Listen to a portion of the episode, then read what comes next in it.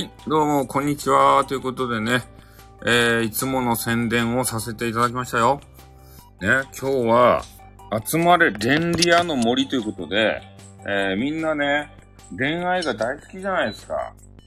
ね、常に、えー、恋愛をしているね、えー、恋大きい女子、10時にライブするのに当てつけですか？ということでね、5分前にね、5分前にやってしまうというね。いやーもう、何しようかなーって思ってたんですよ。で、ちょっとね、あれをさ、ゲームしたり、ゲームをして、ちょっとゲームうまくいったんですけど、なんか虚しくなっちゃってね。で、それで、ネットフリックスでね、呪詛っていうやつを見ようと思ったんですけど、なんか怖いやつこれどこ？チャイナの怖いやつかな？起きたよ、そう、今、そうなんですよ。うん、僕起きたということで、何をしようかなって思ってたんですね。で、それで、なんか、このみんながね、恋リアの話をずっとしおるわけですよ。ね、恋愛リアリティ番組はくだらないとかね、あんなのはやらせだとか、えー、芸能界に行くためのワンステップなんだろうとかね、そういうちょっと恋リアをば小馬鹿にしたようなことを、えー、みんながみんな言うもんで、やっぱね、レンリアファンとしてはね、ちょっとは、それはちょっと聞き捨てならんと。で、ちょっと寝ましたんでね、3時間ぐらい。少し回復しましたね。あの、夕方のね、収録のあのグダグダさ加減がね、あの、たまらんかったでしょ。黙ってられないということで。夕方ね、めっちゃ眠かったんですよ、あの時。眠いながらも、ね、そうなんですよ。くたくたやったでしょ？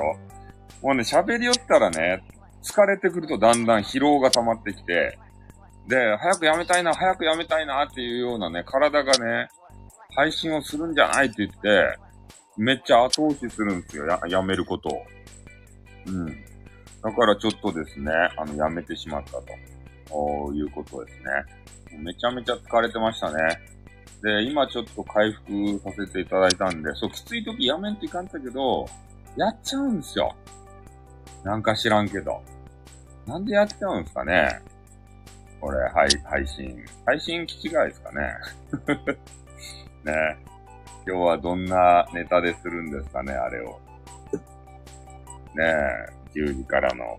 定期配信にしてるんですかね ?10 時からのやつって。ね、私のやつはね、まあ、ネタないです。マジですか？ネタないと？うん。ねえ、なんか面白いネタをぶち込んでくれるんじゃないですか？ねえ、うつしおさんにぶち込んでよかですか？ね。たまにこうやってさらっとね、変なこと。ああ、ああ、15分間癒すんですね。あ、それはいいですね。ああ。あ、そういう、俺も癒せばよかったね。なんか、電リアとか言ってさ、ね、変なタイトルつけんで、みんなを癒すための、ね、珠玉の15分ですみたいなね。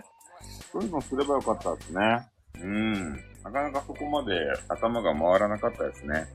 じゃあ15分だったら、また終わってあれですか？戻ってこらっしゃるんですかね。じゃあ15分間ちょっとね、あの、激川ガールを探して、待って、寝ば、寝るんかい。寝るんかーいということでね。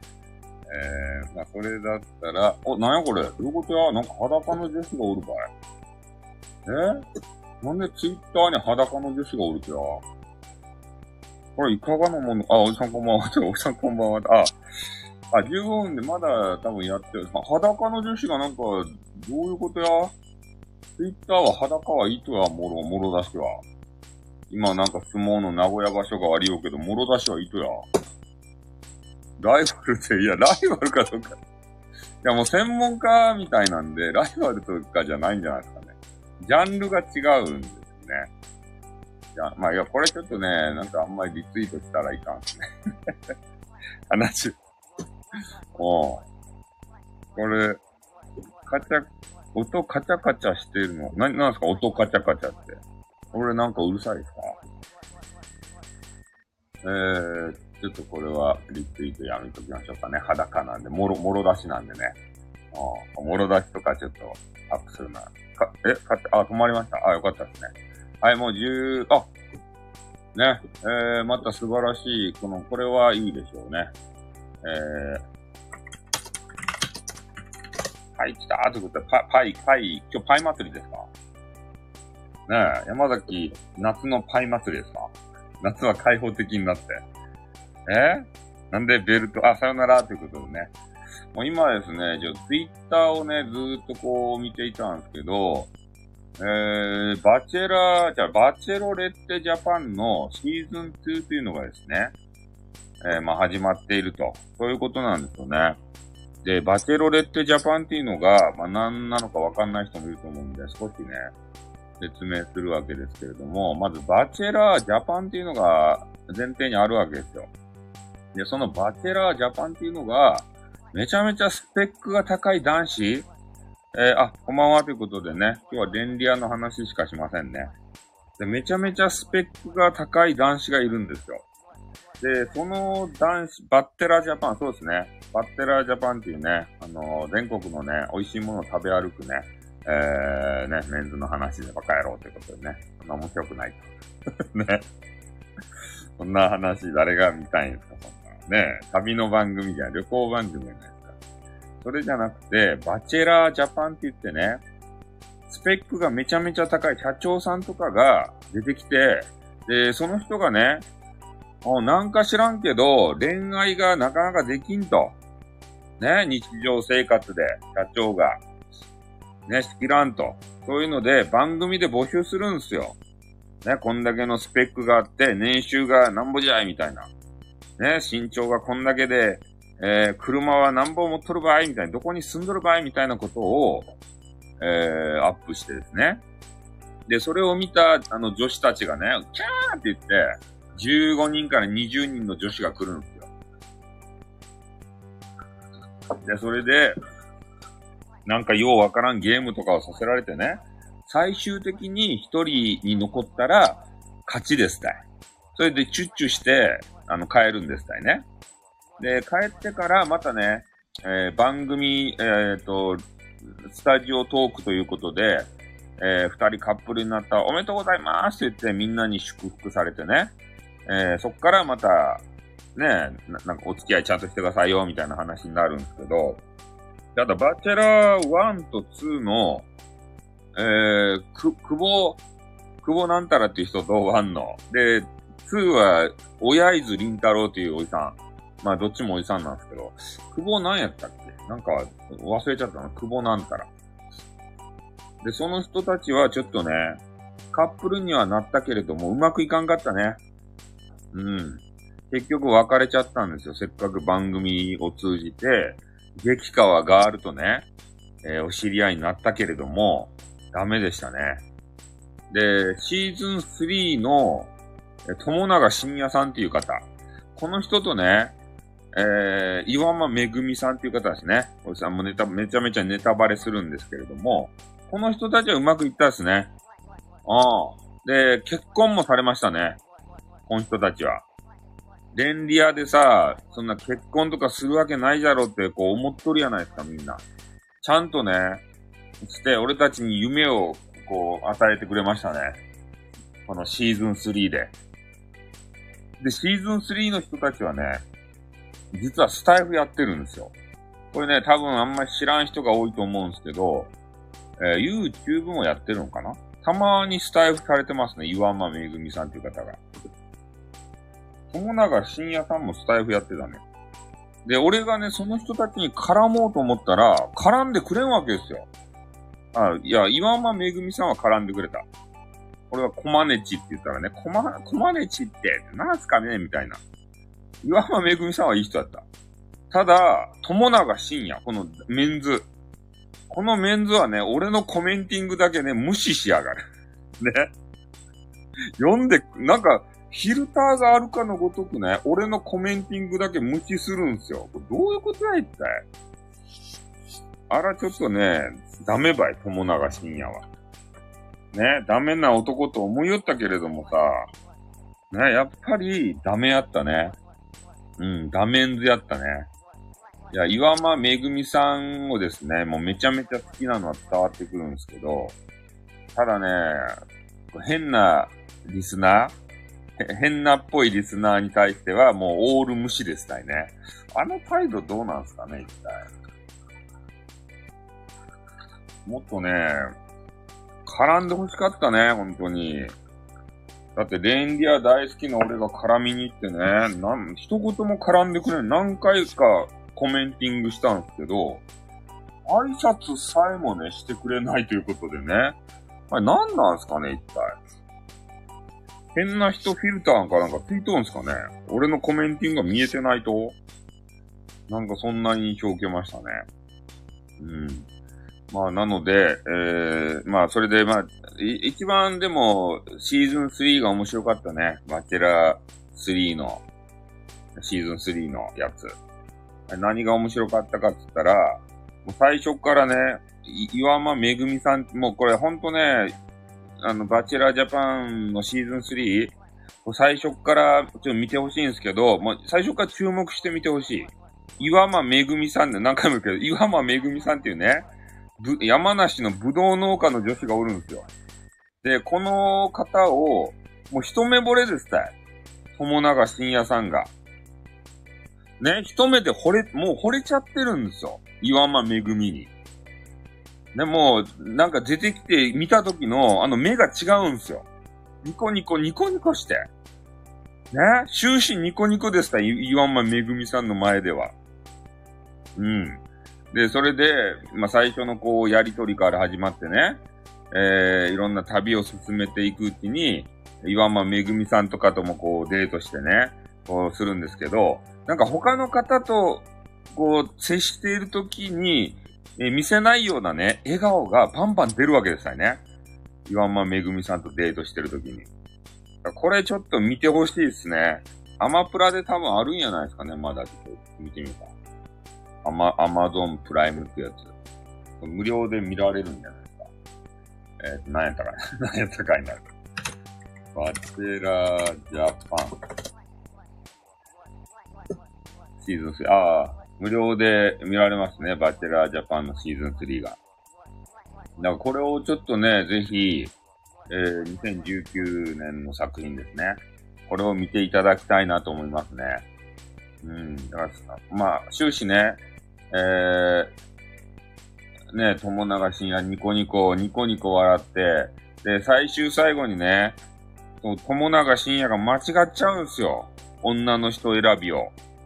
ここもちょっと見どころなんですけれどもね、ほんと見てほしいなって思うんですけど、あ、こんばんはということで、ちょっと今はね、バチェラジャパンの電リアの話しか今日はしないんですけど、この友永深夜さんがですね、最終最後ね、女の子が二人残るんですよね。で、岩間めぐみさんっていう人と、水田あやみさんっていうね、二人の子、岩間めぐみさんは、山梨のぶどう農家の娘ですね。なんか素朴な感じがする、ちょっと小悪魔みたいな人。で、えっ、ー、と、水田あゆみさんっていう人は、元、えー、大阪ですかね、北新地のホステスさんですかめっちゃ気遣いしてくれて、なんか明るくて、なんか良さそうな女子。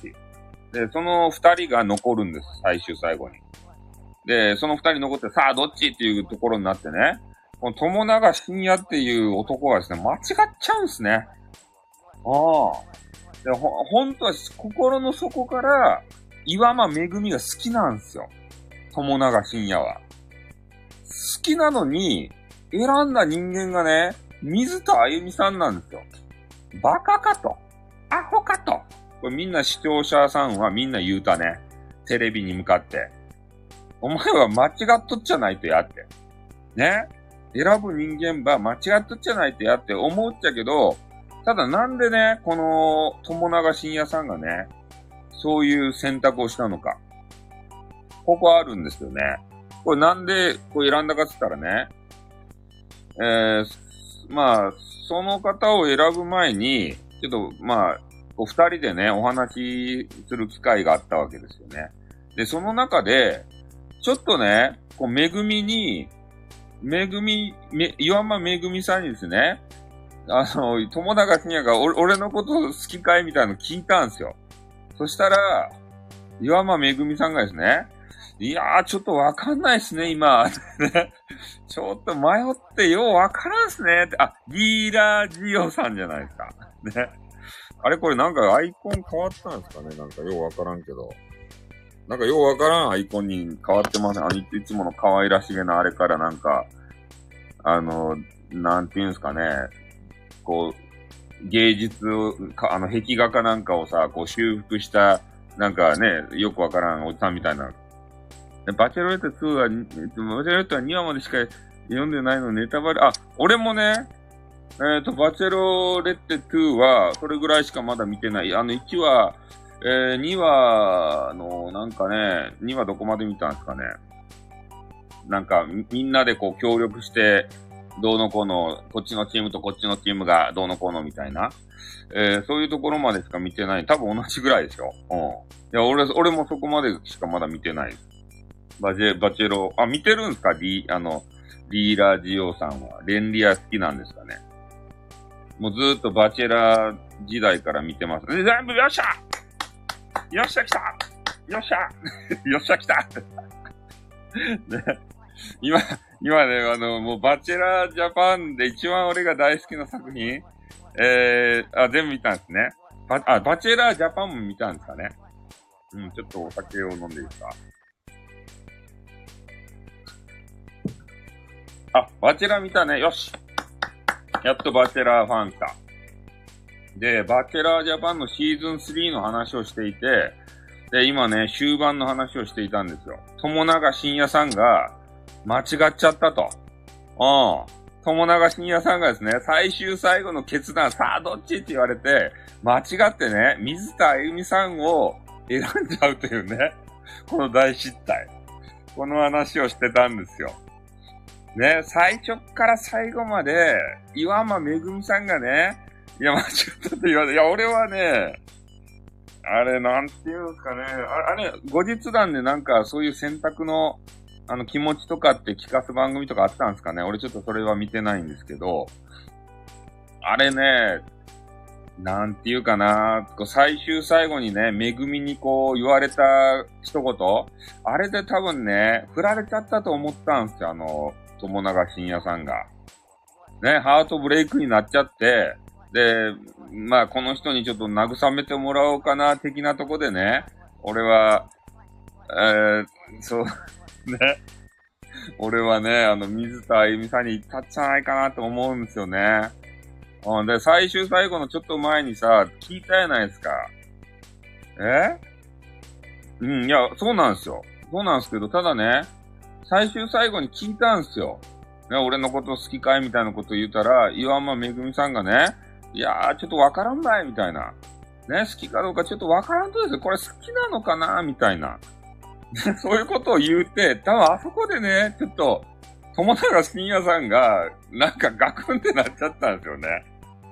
あそこで、ガクン、あ、もうダメばいって多分なってしまって、ね、それでハートブレイクになっちゃって、うん、でもね、えー、そうなんですよ。岩間が好きで、いけると思ったんですよ。で、最終最後に確認したんですよね。ああそこでね、確認しとらんかったら、すんなりね、スパッと言っとったかもしれんけど、やっぱりね、気持ち確認したかったんですよ。俺のこと好きかいということで。で、めぐみもね、俺もめぐみの、俺女じゃないけんね、めぐみの気持ちはちょっとわかんないんですけど、で、それを見たことがあるね、女子とかに言わせると、あれはちょっとね、え？それじゃそうそう。ね、め、めぐみ、なんでめぐみがダメなんだよ、みたいなね。そう、あれ切れた。ね、あれ面白かったですね。めぐみが、俺はめぐみがいいんだよ、みたいな。ね。もう決まっとるやん、みたいな。そう。そうなんですよ。うん。だからあれが本当面白く。まあ、それで、めぐみもね、ちょっと試したと思うんですよね、あれね。って、試、試したんだろうなっていうことを言われてましたね。ああ。で、私のこと本当好きだったら、えー、こんなことを言うたとしてもね、絶対私のこ方に来てくれるわ、みたいな。ちょっと試したかったんじゃないかな、最終最後に。もう自信が多分あったんでしょうね。いや、俺の考えじゃないですよ。別別の女子の考えなんですけど。もう自信があって、こういうことを言うたとしても、絶対私んとこに来るわと。おいうので、ちょっと気持ちわからんすね、という、なんかね、これ好きなのかどうか、ちょっとわからんすね、という話をして、試したんじゃないかなって、いうことなんですよ。うん。だから、なんかさ、ちょっと、山めぐみさんで言うと、素直じゃなさそうな感じがするじゃないですか。自分から好きってこう、ね、言わないよ、みたいな。ああ、だからそこがあって、やっぱ本当はね、好き好きって言もう言いたかったんでしょうけれども、ね、なんか、え これ聞いてたらどうする聞いてないよ。こんな、こんな過疎な番組をね、夫婦、ご夫婦で ね、リスナー見ませんからね。ご夫婦で聞くわけないじゃないですか。ねえ。いや、激川があるというか、今日はレンリアのね、お話だけをちょっとしたいなというな形でございますね。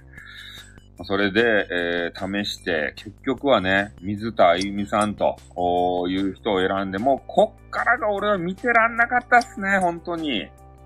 本当やったらね、カップルになって、もうニコニコね、終始しているわけですけれども、友永深夜さんから、こっからね、笑顔が消えたけんね。これちょっとね、そう、バチェラー。今、あの、最大の作品シーズン3。友永深夜さんから一切の笑顔が消えたんですよね。この水田あゆみさんとね、こう、ね いろいろこうデートっていうか、で、あの、ど、どこやったっけ？イタリアかなんかやったかな？第二のふるさとみたいなとこあって、で、この人を選びましたよ、みたいなね、お披露目に行ったんですけど、楽しくなさそうなんですよ、これ。ね、ほんと顔に出るよね。友永深夜さんは。もうめちゃめちゃ顔に出ちゃってね。あの、水田あゆみさんがほんとかわいそうやった、あれ。ね、好きでもない人とね、付き合うと、こうも顔に出るのかって、これ絶対シーズン3見てほしい。これリアルよ、リアル。これこそ連理やと思ったね。うん、他のはね、もうやらせかどうかわからんけど、この人はきちんと、ね、ゴールインもしたし、で、途中経過もね、もうめちゃめちゃ面白いですよね。あの、水田あゆみさんとのやりとり。あいの、ま、相乗りよりも面白かったね、俺は。このバチェラーのシーズン3。だって、自分の本当に好きな人選ばんとばい。そんな人おる？ね？ちょっとね、あれ、最後に一人選ぶ前に、女子にね、ちょっと気持ちわかんないなーって言われただけで、ちょっとシュンってなっちゃってね。そっち迷ってしまってね。シュンってなっちゃって、ねえなんかもう子供みたいにね、もう、お前そんなこと言うならこっちだいとか言って、別の女と付き合ってやるとか言って、ね。付き合って。でもね、本当に付き合ったんでしょうね。俺あのセリフはもういつも、う今でも脳裏に刻まれてますね。え、水田あゆみさんっていう人を選んでね、普通だったら、えー、山めぐみさんをね、見送って、二人ラブラブでさ、チュッチュ、あ、洋子さんじゃないですか。今ちょっとね、バチェラージャパン3の一番盛り上がった時のね、話してますね。バチェラー見たかどうかわからんけど。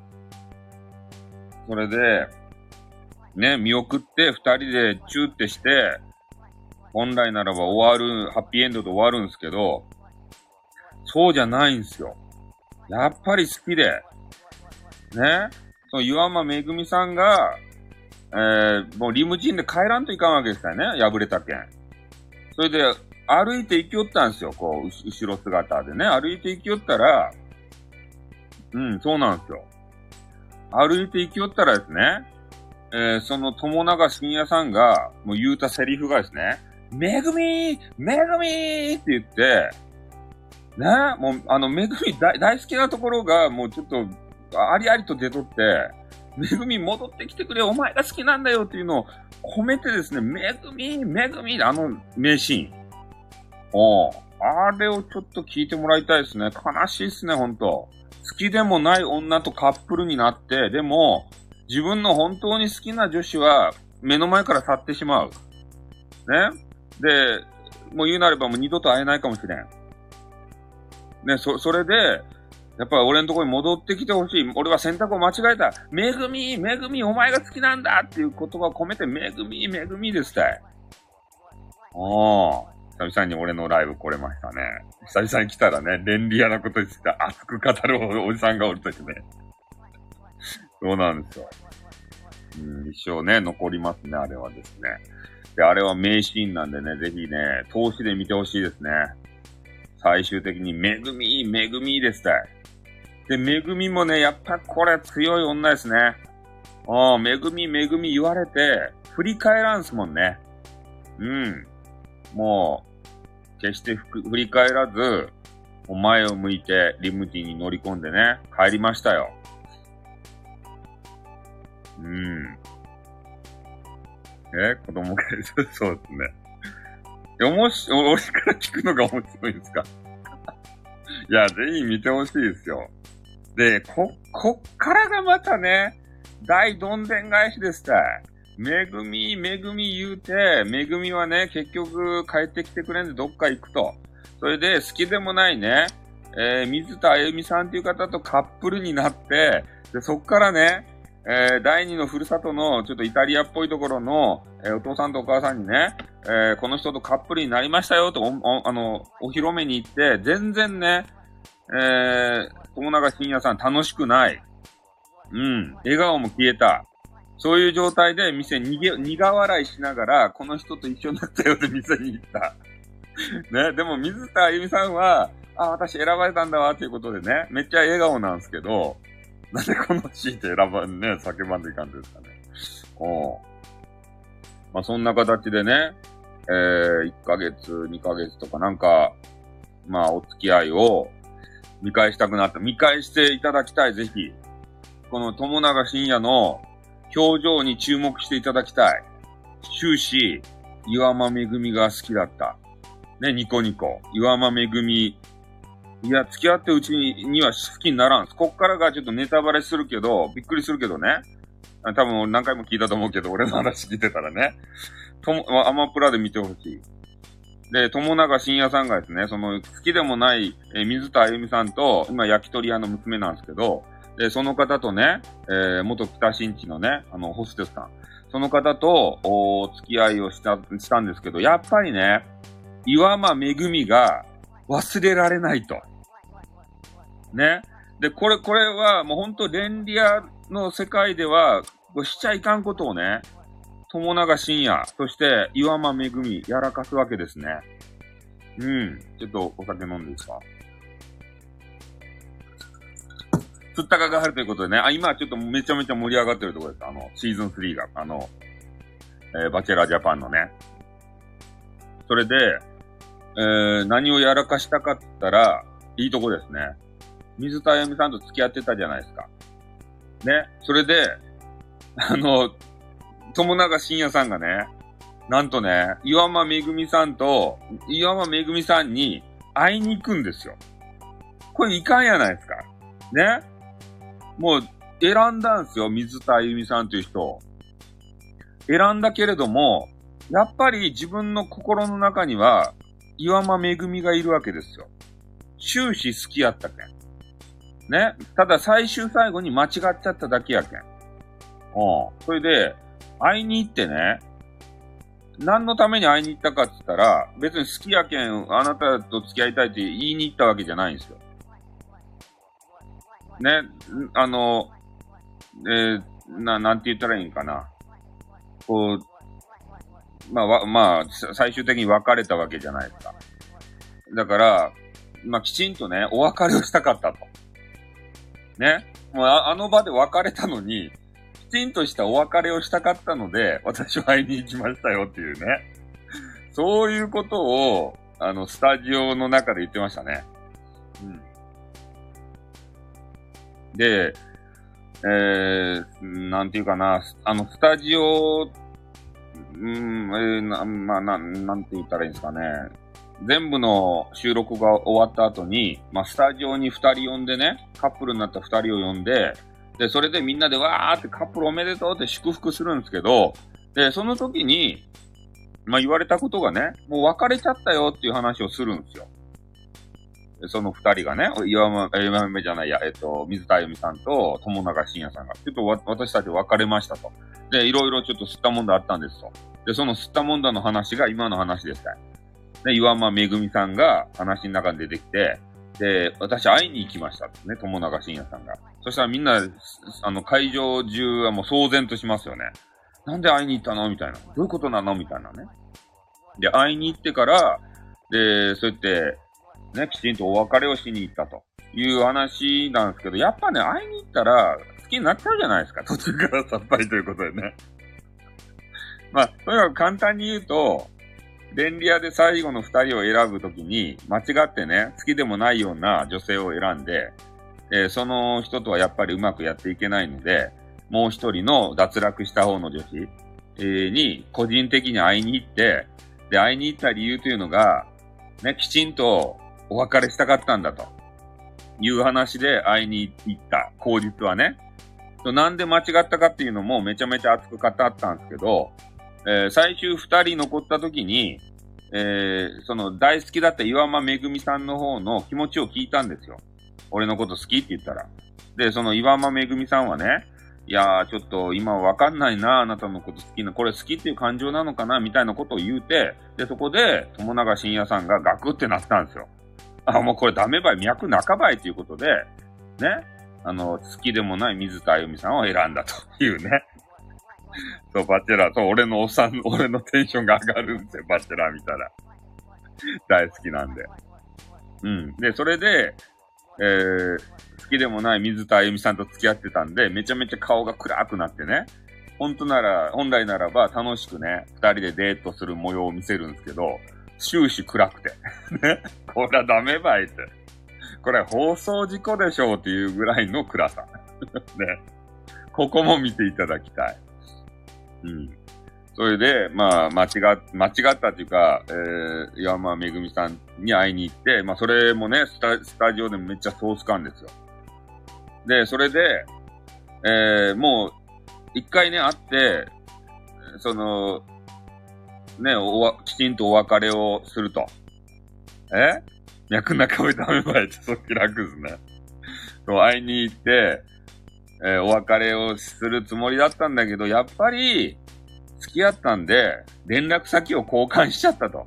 で、そっからやりとりが始まっちゃって、ね、お互いやっぱ好きだねっていうことになっちゃって、えー、水田あゆみさんには、ちょっと申し訳ないけれども、カップルになったけれども、番組上でね、お断りをしようかと、えー、いうことになってね、そ、そその場に、えー、岩間めぐみさんも出てくるわけですよね。これがちょっとね、バチバチでしたよ。ね。もう水田ゆみさん多分腹渡に、煮えくり帰っとったんじゃないかなと思うんですけど、でも、彼女はもう強いですね。うん。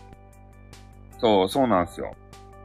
彼女は強かったね。もう、終始ね、そうやって、えー、怒ることもなく、泣くこともなくね、二人をもう祝福してましたね。もう多分分かっとったんでしょうね。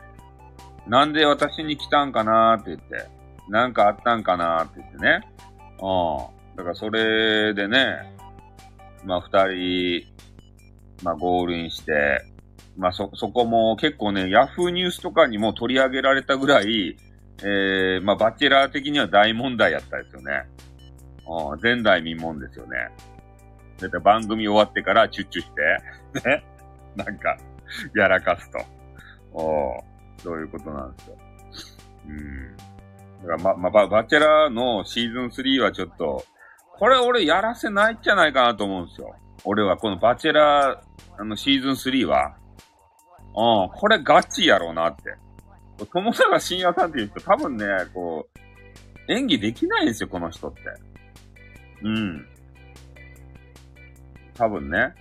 だからそれでもうガガチ、ガチ模様がめちゃめちゃずっと終始。だって終始ね、岩間めぐみが好きっちゃもん。ね。おう。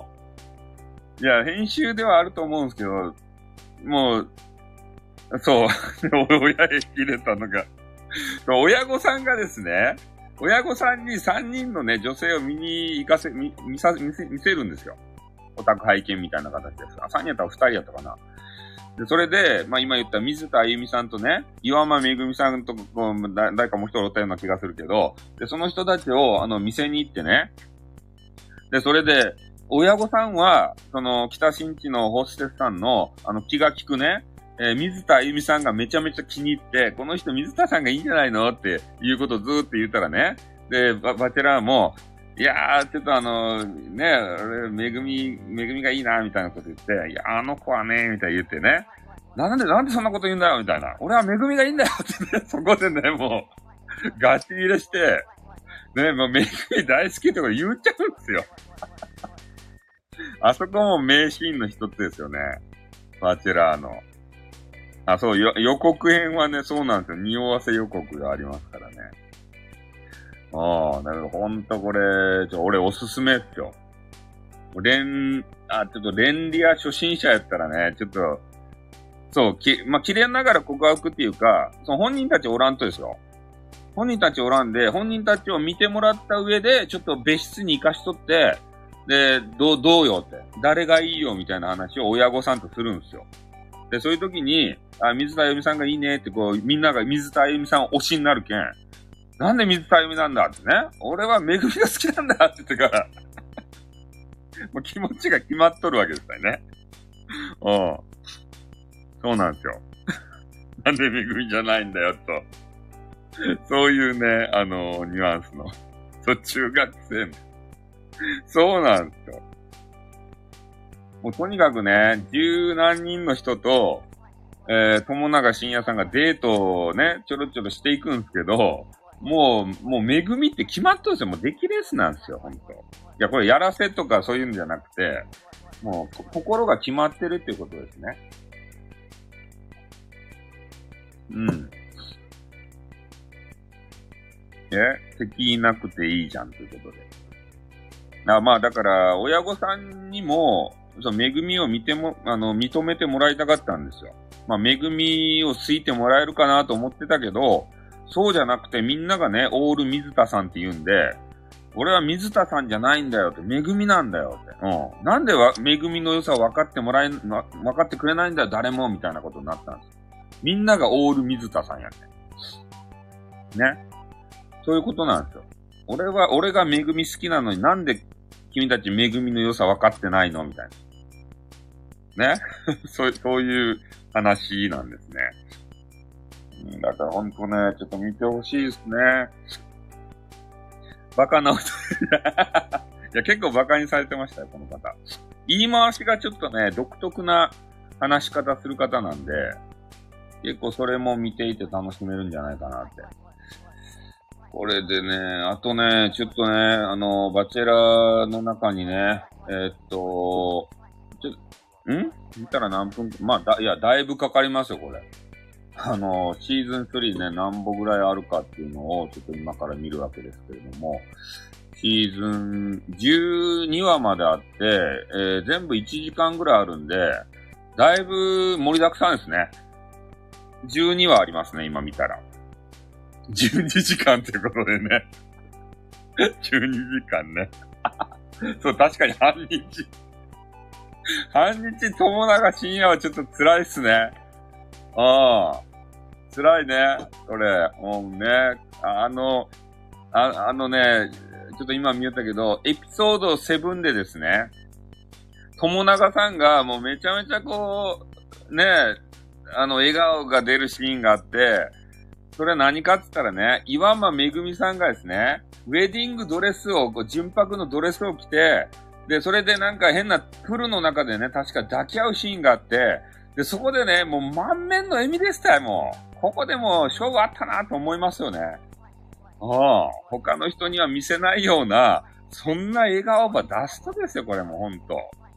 で、俺の話を聞いてから多分見てもらうとね、あの、注目すると面白いと思います。岩間めぐみさん。ね、ここ、こことの、ここと他の女子とのやりとりを、えー、ちょっと見てもらうとね、全然態度違いますから。うん。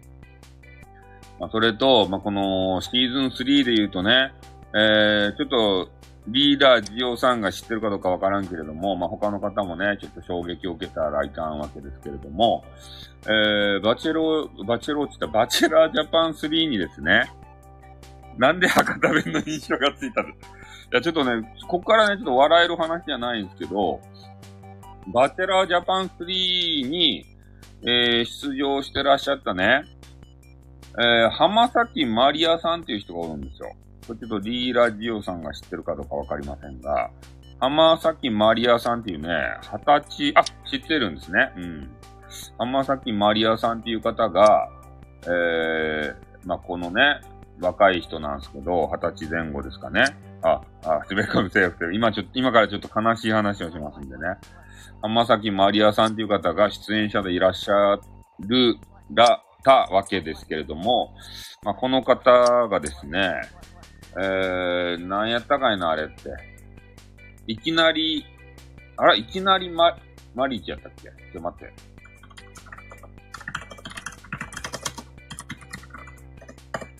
いきなりマリーチやったかいな。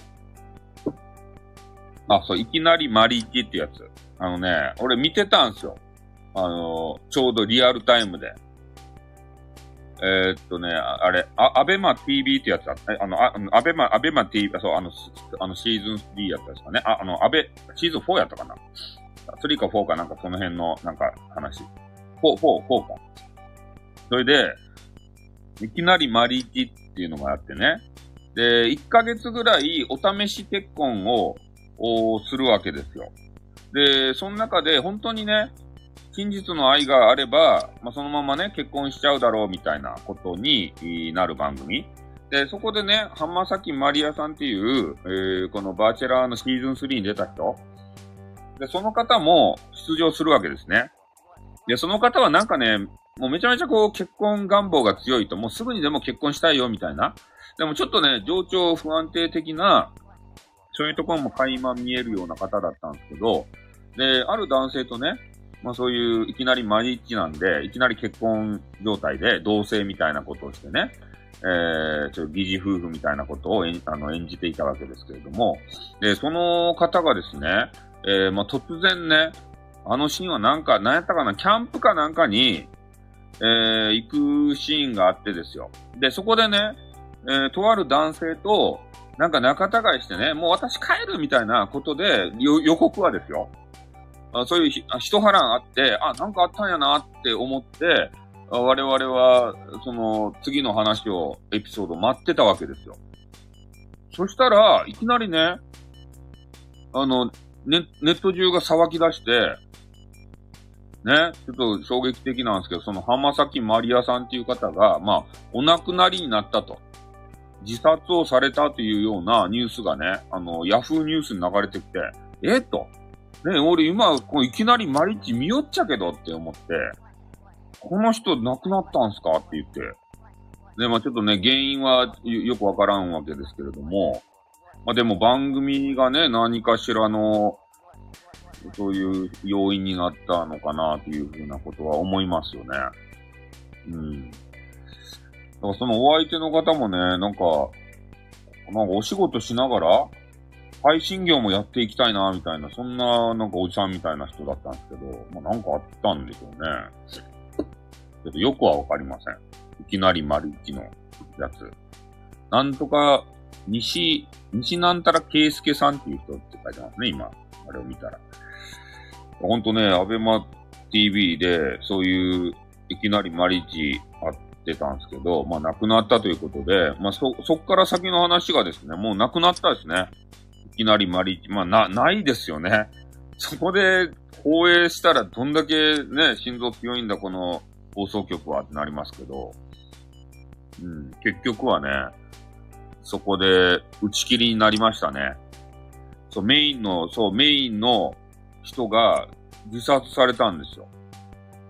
いきなりマリッチっていう。何か一悶着あったような、えー、そういうエピソードあ、おしたということで、今めちゃめちゃね、重い話をしてましたね。うん。そう、次なんか一悶着あるよ、みたいな、あの、CM を流しとって、で、そこから、俺たちが楽しみにしてたら、亡くなったんですよ。出演者の方が。うん。あ、いや、何かあったって何かあったっていうことじゃないんですけど、レンリアのね、出演者が、まあ、自殺をされてしまったよという。23歳って書いてますね、ここには。うん。だから、バチェラーに出た時が20歳ぐらいだったんですよね、あの、バチェラー。そうなんですよ。まあ、レンリアに出てね、それで、いきなりマリッジっていうので、こう、1ヶ月間の結婚生活を、まあ、楽しんでね。で、良ければ、あ2人結婚するみたいな。そういうのに出てた方が、まあ、亡くなったと。だから、レンリアで言うとね、あの方も亡くなったじゃんな。テラスハウスって言って、なんかようわからんね、家の中にね、男女がぶち込まれて、で、そこで強制的にね、なんか恋愛せんといかんやつ。あの、え、死んだらマックの新作出た？まあ、確かにそれはそうなんですけどね。プロレスラーのね、そう、あの、なんたら花さんとかいう、テラスハウスって言って、ね、ようわからん隔離施設みたいな、あの、ハウスにね、閉じ込められて、で、それで、あの、撮影されて、で、そ、その模様を見せられるやつ。で、あれもね、過激な演出があったみたいですね。うん。あの、だいあれは台本があったみたいですよね。こ、ここで、おこ、切れて、だ、誰かを帽子で殴りなさいみたいな。いや、そんなことできませんわ、みたいなこと言ってたんですけど、ダメじゃないかってですよ。そういうのやらないと、便利は成り立たないんだよってこう言われて、プロデューサーがなんかね。いや、まあ、そういう話で聞いたよ、俺はね。実際知らんけど。うん。だからそういうことみたいですよ。便利屋でね、あの、亡くなる方、まあの、いろんな方にね、誹謗中傷されて、えー、亡くなる方とかもね、あのー、いますんで、いや、うん、まあね、だからちょっとあんまり叩かないようにしてくださいね、そういう人たちを。今回ね、バあのバチェロレってシーズン2もあってますけど、ね、出演者を叩いたらダメですよ。いろんなキャラがいますけど。うん、俺もまだね、2話ぐらいまでしか見てないので、ちょっとバチェロレってね、あんまりこう、いや、俺、俺的にはですよ。俺がメンズなんで、あんまりバチェロレッテには興味ないんですけどね。あんまりね。だって、汚いだメンズがさ、いっぱいおるだけやんけ。あの汚いらしいさ、メンズ。そのメンズたちがね、一人の女子を取り合うっちゃろで、メンズがなんかゲームしよる風、あのね、なんかデートしよるとこ見てもさ、汚くないって。いや、メ、メンズがメンズ見たら汚いんですって。見たくないんですって。まあでも、ちょっとね、その、バチェロレッテとの恋愛模様を見たいけんね、我慢して見てますけど。映画監督ね。そう。そうなんですよ。いや、筋肉質のマッチョとかさ、そう見たくないでしょ。いや、それ男性やけどね、そう思うってけど。だから女性は、もうバチェラージャパンさ、普通のバージョン見てもね、あの、まあ女子がね、そういうきらびやかなことしてるの見ても、特になん、なんとも思わんのかもしれんけど、まあ俺たちは女子が見たいよね。え？忙しいおっさんだから一人の美女取り合みたいな番組そうなんですよ。ね？みすぼらしいおっさんが。みすぼらしいおっさん、みすぼらしくはないっちゃけどね。なんか筋肉質のマッチョが結構出てきて、俺俺ら別にマッチョ見せられてもね、なんともならんわけですよ。やっぱセクシー美女とか見た方がいいじゃないですか。ねえ。だからまあ女性は、もうめちゃめちゃ楽しめるかもしれませんけどね。うん。いや、じゃあだから女性はね、女性は逆転バージョンの方が面白いかもしれませんね。バチェロレッテジャパンっていうやつ。そうなんですよ。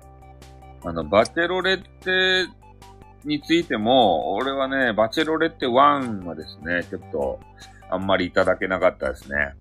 うん。そう、男性が見るモチベ、そうなんですよ。モチベがね、上がらないんですよ。ね。なんか、上がらんですね。そうなんですよ。えー、っと、なんとか、何やったっけ？あ、まな、なんとか、その前に出たなんとか枠みたいのあるみたいな。芸術家枠みたいなやつとかさ、そう引退した。そう。で、あの、なんとかローズって言って、変なね、あの、めちゃめちゃイケメンみたいな外国の方みたいな、ハーフみたいな人？そういう枠とかもあるんですよ。なんとかローズ枠みたいな。うん、そうなんですよ。で、俺、バチェロレって前回のやつがね、あの、えっ、と、誰やったっけ？も、萌子。福田、福田萌子やったかな。あの人のやつはね、ちょっとね、いただけんかったですね。うん。あの、ちゃんと恋愛しろよって最後思ったね。もうこれネタバレしまくるんですけど、もう今の話はまだ見とらんけんネタバレできんけどね。恋愛をせんわけですって。ね、恋愛をみんなしに来とるやん。バチェロレッテもさ、バチェロレッテをなんとかゲットして、ね、こう逆玉の腰に乗りたいぜみたいなメンズがいっぱいおるわけじゃないですか。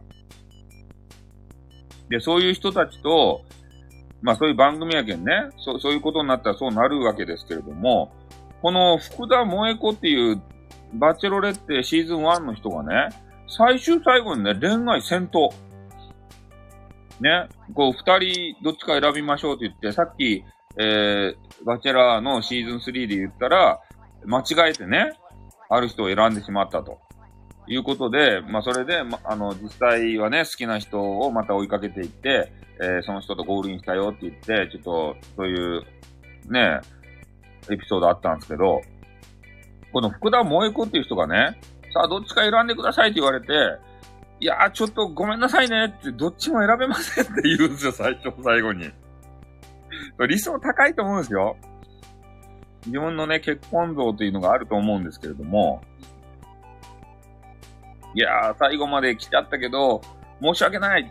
君たちはちょっと私の理想に合わないから、ごめん、恋愛できんって言ってからね。だって、そこまで言わんけど、ごめん、選べませんって言ってからね。そうなんですよ。何のためのってなるやん、俺たち。視聴者からしたらさ。うん。ね、面白さがだんだん伝わってきたやろ？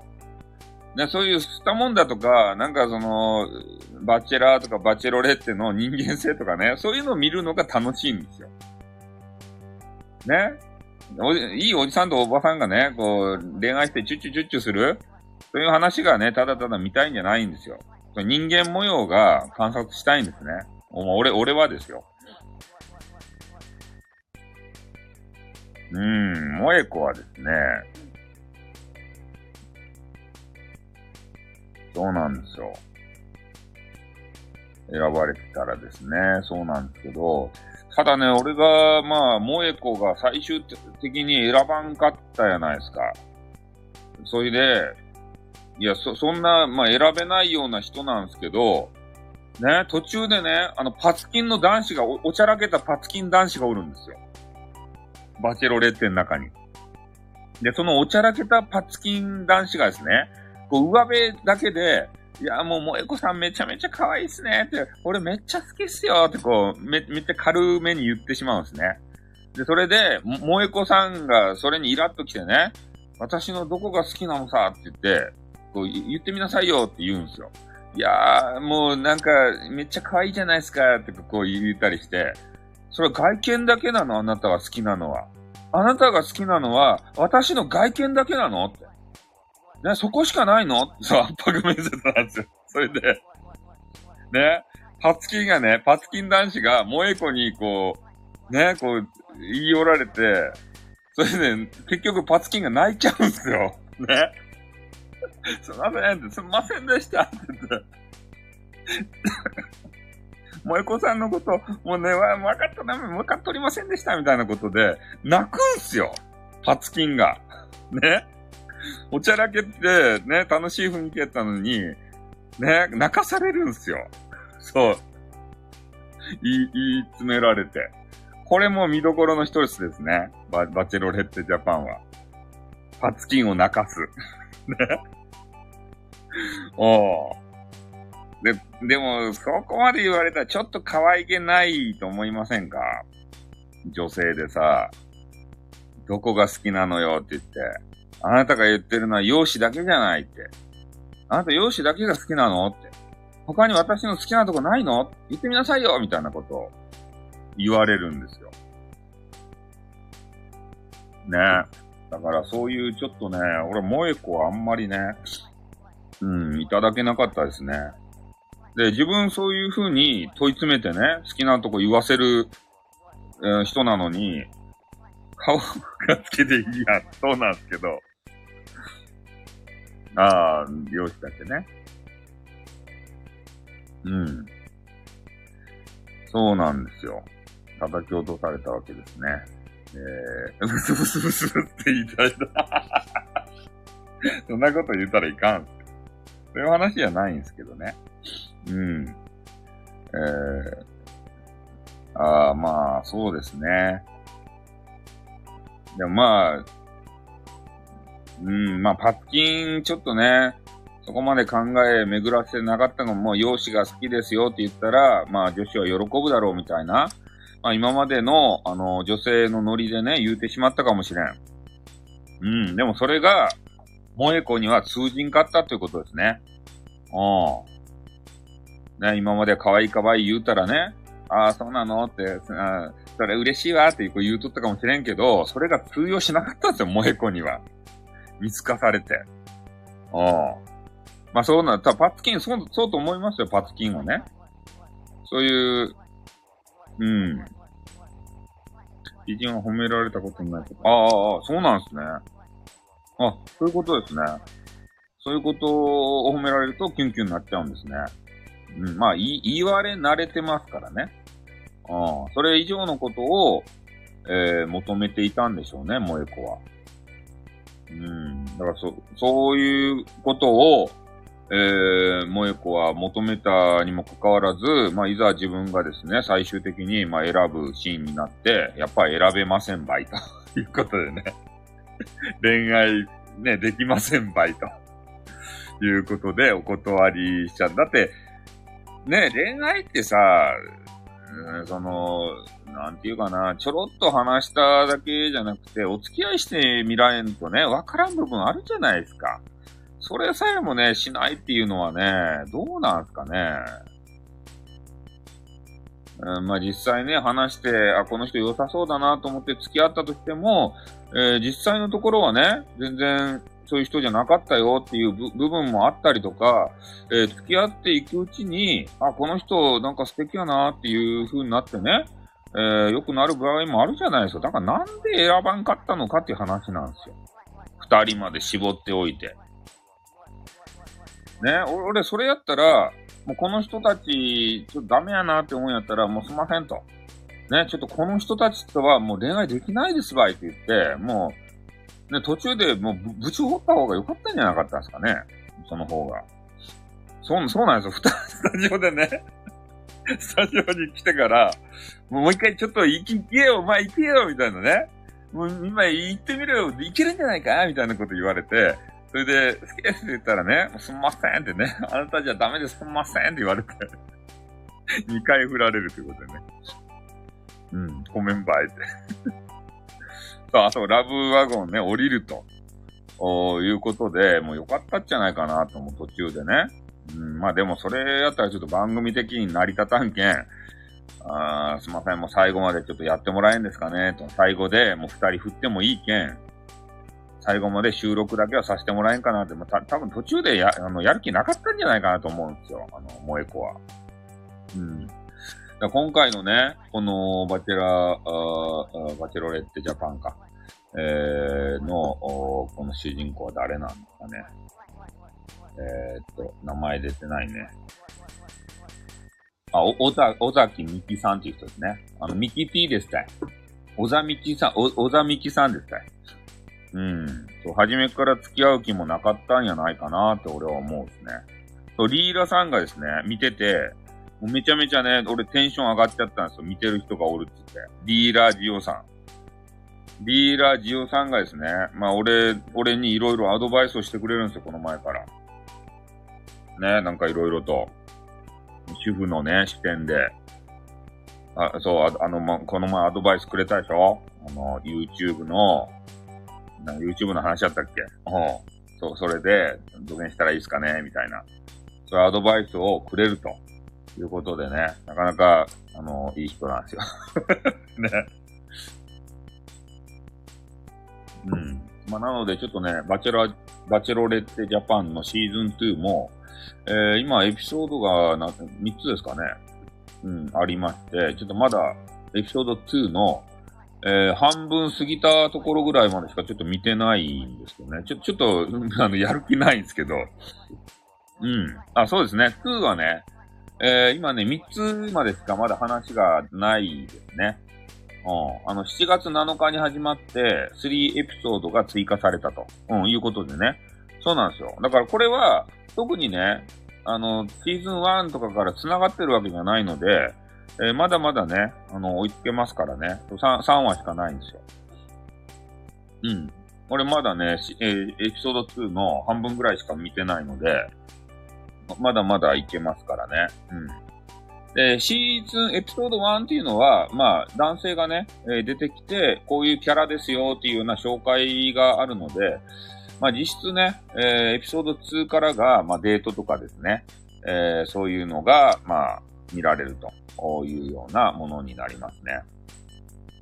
これね、エピソード1で、エピソード1やったかな？あ、エピソード1やな。もう絶対落とされるなって思っってた人が受かってましたね。ちょっとこれネタバレなんですけど。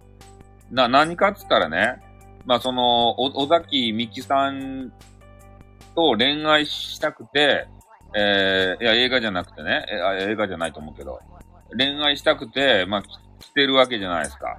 で、まあ、二人、あれなんだ、職業なんかな？ちょっとなんか忘れたけど、二人きりになってね、尾崎美紀さんと、えー、こう、は、話すシーンになった、タクシードライバーやったかもしれん。た、た、で、あの、普通はさ、なんかこういうことをなんか話したいですとか言うんですけど、で、その、そそのメンズがですね、いや、特に、あの、尾崎さんと話したいことないっすね、って言ったら あの、あのシーン見たとき、ええー、って思って、あ、こ、こいつ落ちたなって思ってね。いやー別に尾崎さんと話したこと、話したいことないんすよねって言ってから。ねえ、あ、こいつ斬新やな、何しに来たんやって思ってね。見てたんですけど、なんとその人がですね、もう受かってたんで、ちょっとどういうことなんだろうかなと思ってね。うん、ちょっとご職業までちょっと思い出せないんですけど、そういう方がいましたね。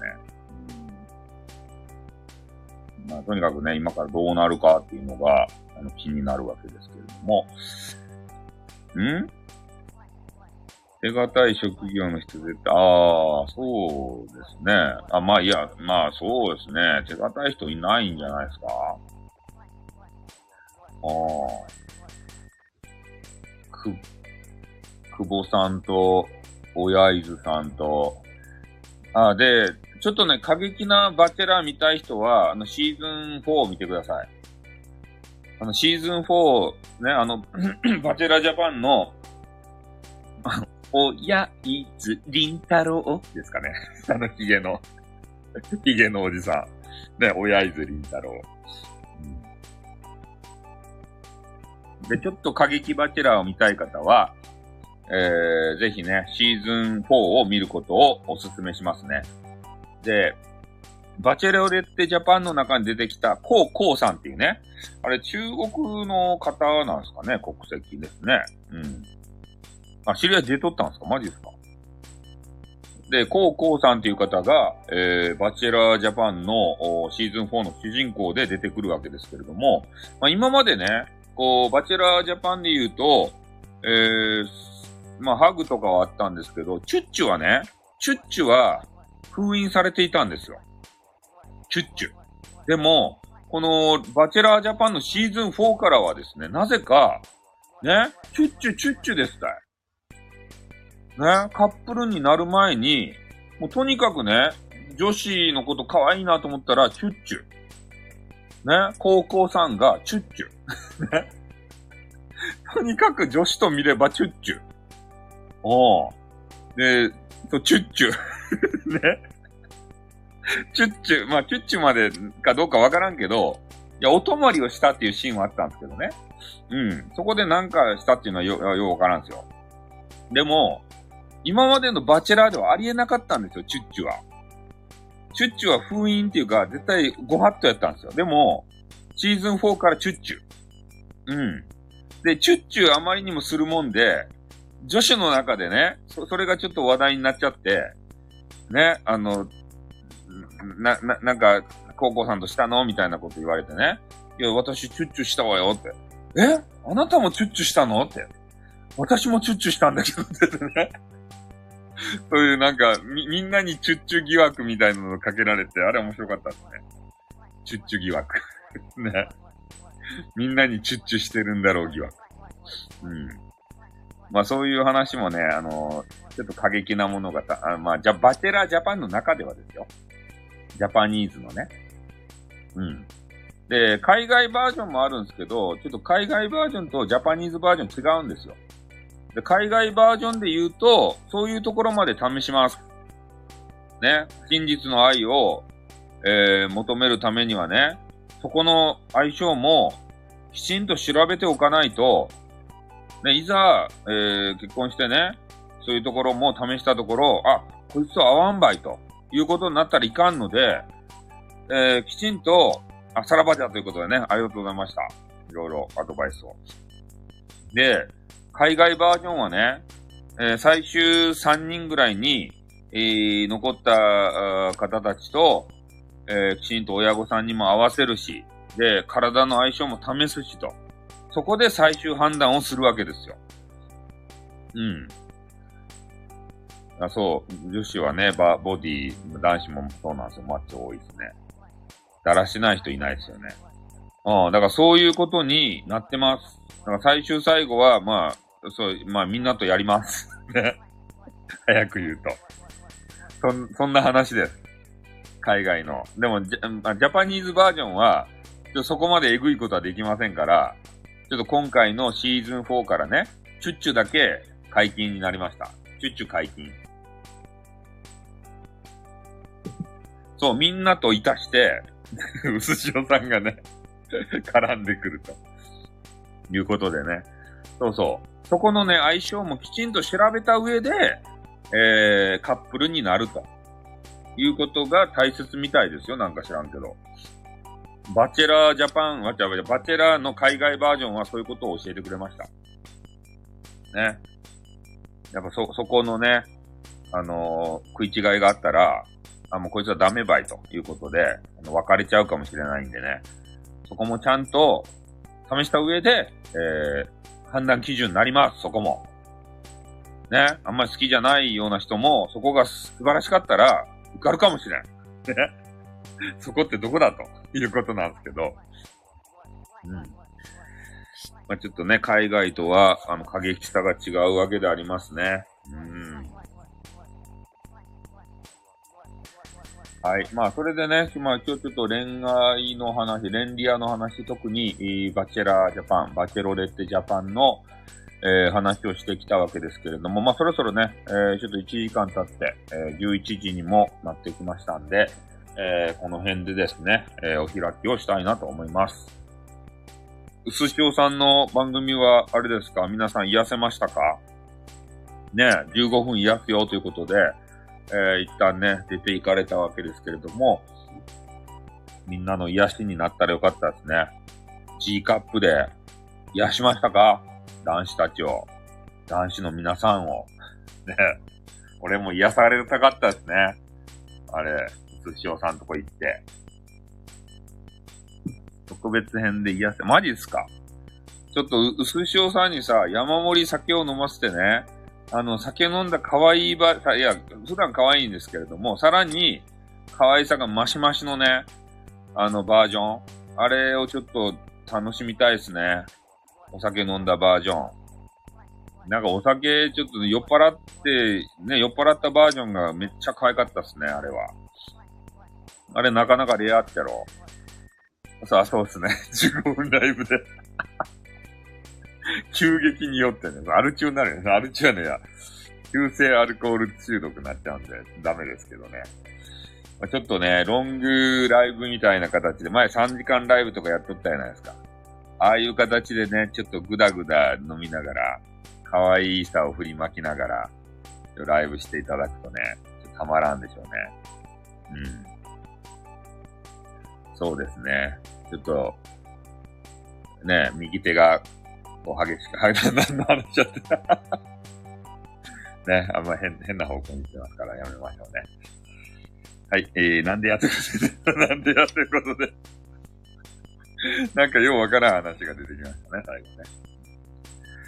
はい。ということでね、えー、今日ちょっとおしまいにさせていただいて、えー、今言わ、言ったように、バチェロレットジャパンのあのシーズン2をね、まだあの、途中までしか見てないんで、えー、これも見てですね、また尾崎美希さんの、えー、恋愛模様ですか？まあ、これもまたね、お話できればというふうに思います。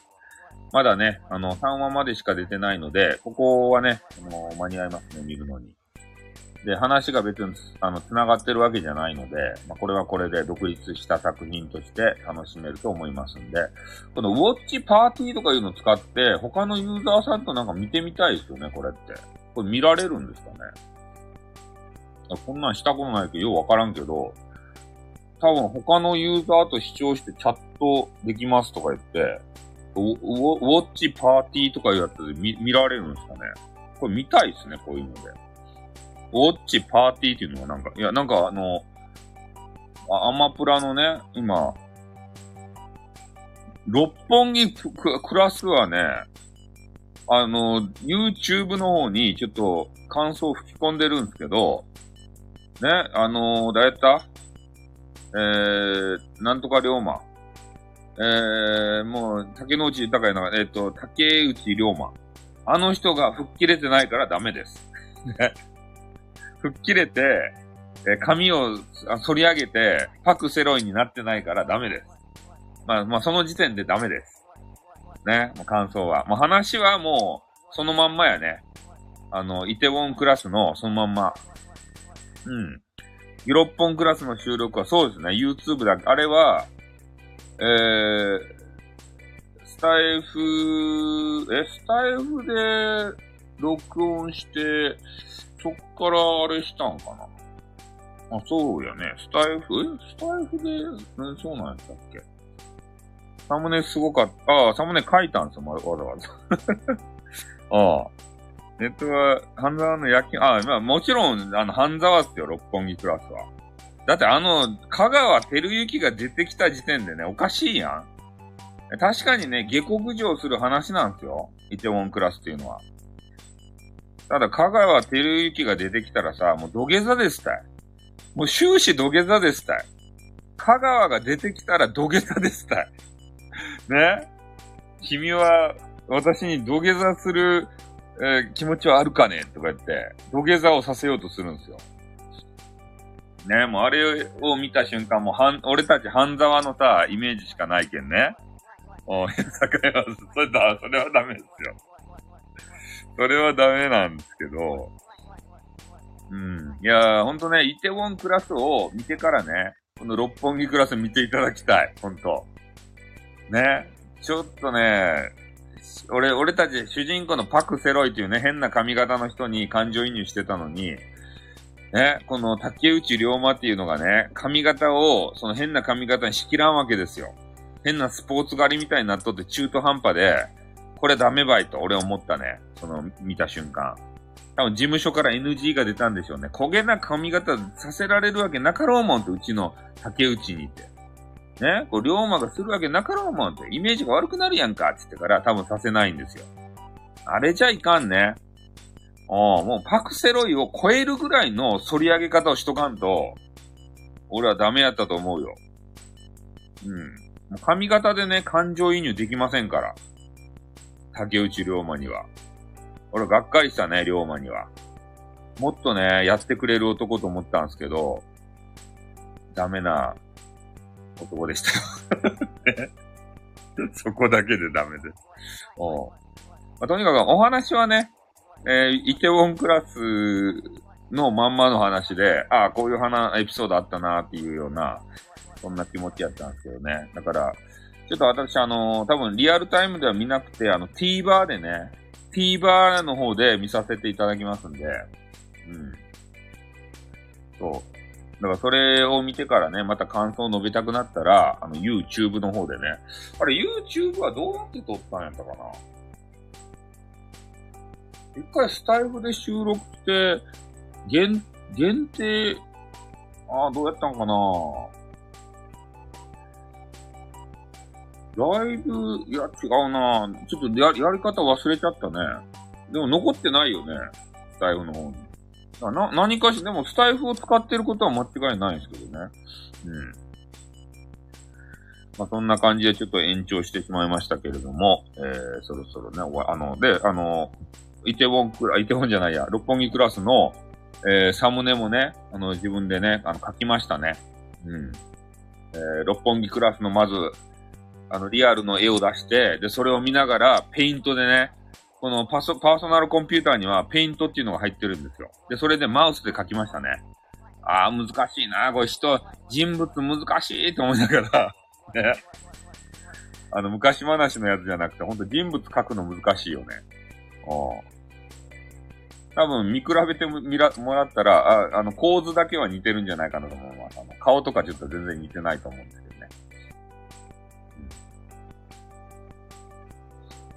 はい。というわけで、あそう、あれ全部マウスで、俺、タッチペンとかね、持ってないし、買う気もないんで、全部マウスです。これ、これがもう書き続けるのにずっとメソース、ペイントは。ペイントでね。しかもマウス。全部マウス。オールマウス。マウスしか使いません。うん。マウス。そう。マウス、マウスを使ってね、全部書かせていただきますね、これからもね。うんまあ、そんな感じで、えっとね、博多弁昔話も、随時ね、ほんまいつも言ってますけど、えー、まだ出てないエピソード、まあ、これに関しては、えー、あれを、リクエストを受け付けておりますんでね。それで、まあ、あの、毎週1本ね、上げさせてもらってるんですけど、まあ、それもね、えー、どういうの上げてほしいよっていうのも、もしあれば、えー、それも随時リクエスト受け付けてますんで、まあ、ね、どしどし、あれ、レターとかで、あの、お寄せいただければと思います。で今日はですね、えー、この辺で終わりたいと思います。ほんとね、レンリアさ、あの、面白いんで、うん、ままたリクエストよろしくお願いします。それで、あの、ぜひね、バチェ、バチェラージャパンのシーズン3ね、ちょっと12時間かかるんですけど、ぜひ見てほしい。俺、俺のおすすめのね、レンリアです。今言ったように、いろんな波乱万丈なことが起きます。おすすめです。えー、ゃあこの辺で終わらせていただきたいと思います。じゃあ皆さんね、あの、聞いていただいた皆さんどうもありがとうございました。またね、こうやってあの、突発でね、ライブしたりとか、えー、毎日少しずつね、えー、お声を届けていきたいと思いますんで、はい、どうも、みゆくさんもありがとうございました。はい、じゃあこの辺で、あの、終了させていただきます。はい、またやりまーす。終わりまーす。あっ、ぺーん、